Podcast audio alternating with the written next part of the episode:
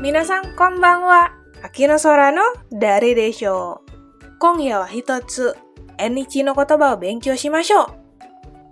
今回の言葉は、リネン。リネンは、ある物事についてのこうあるべきだという根本の考え。例文は、これらの理念は憲法に具体化されている。これらの理念は憲法に具体化されている。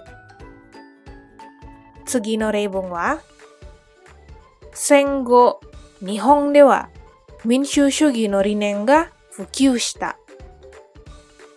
戦後、日本では民主主義の理念が普及した。今夜はここまでとします。Untuk teman-teman yang ingin belajar lebih banyak bersama Akinosora, silahkan kunjungi media sosial Akinosora yang ada di description box. Mate mas! Ja, mata nih!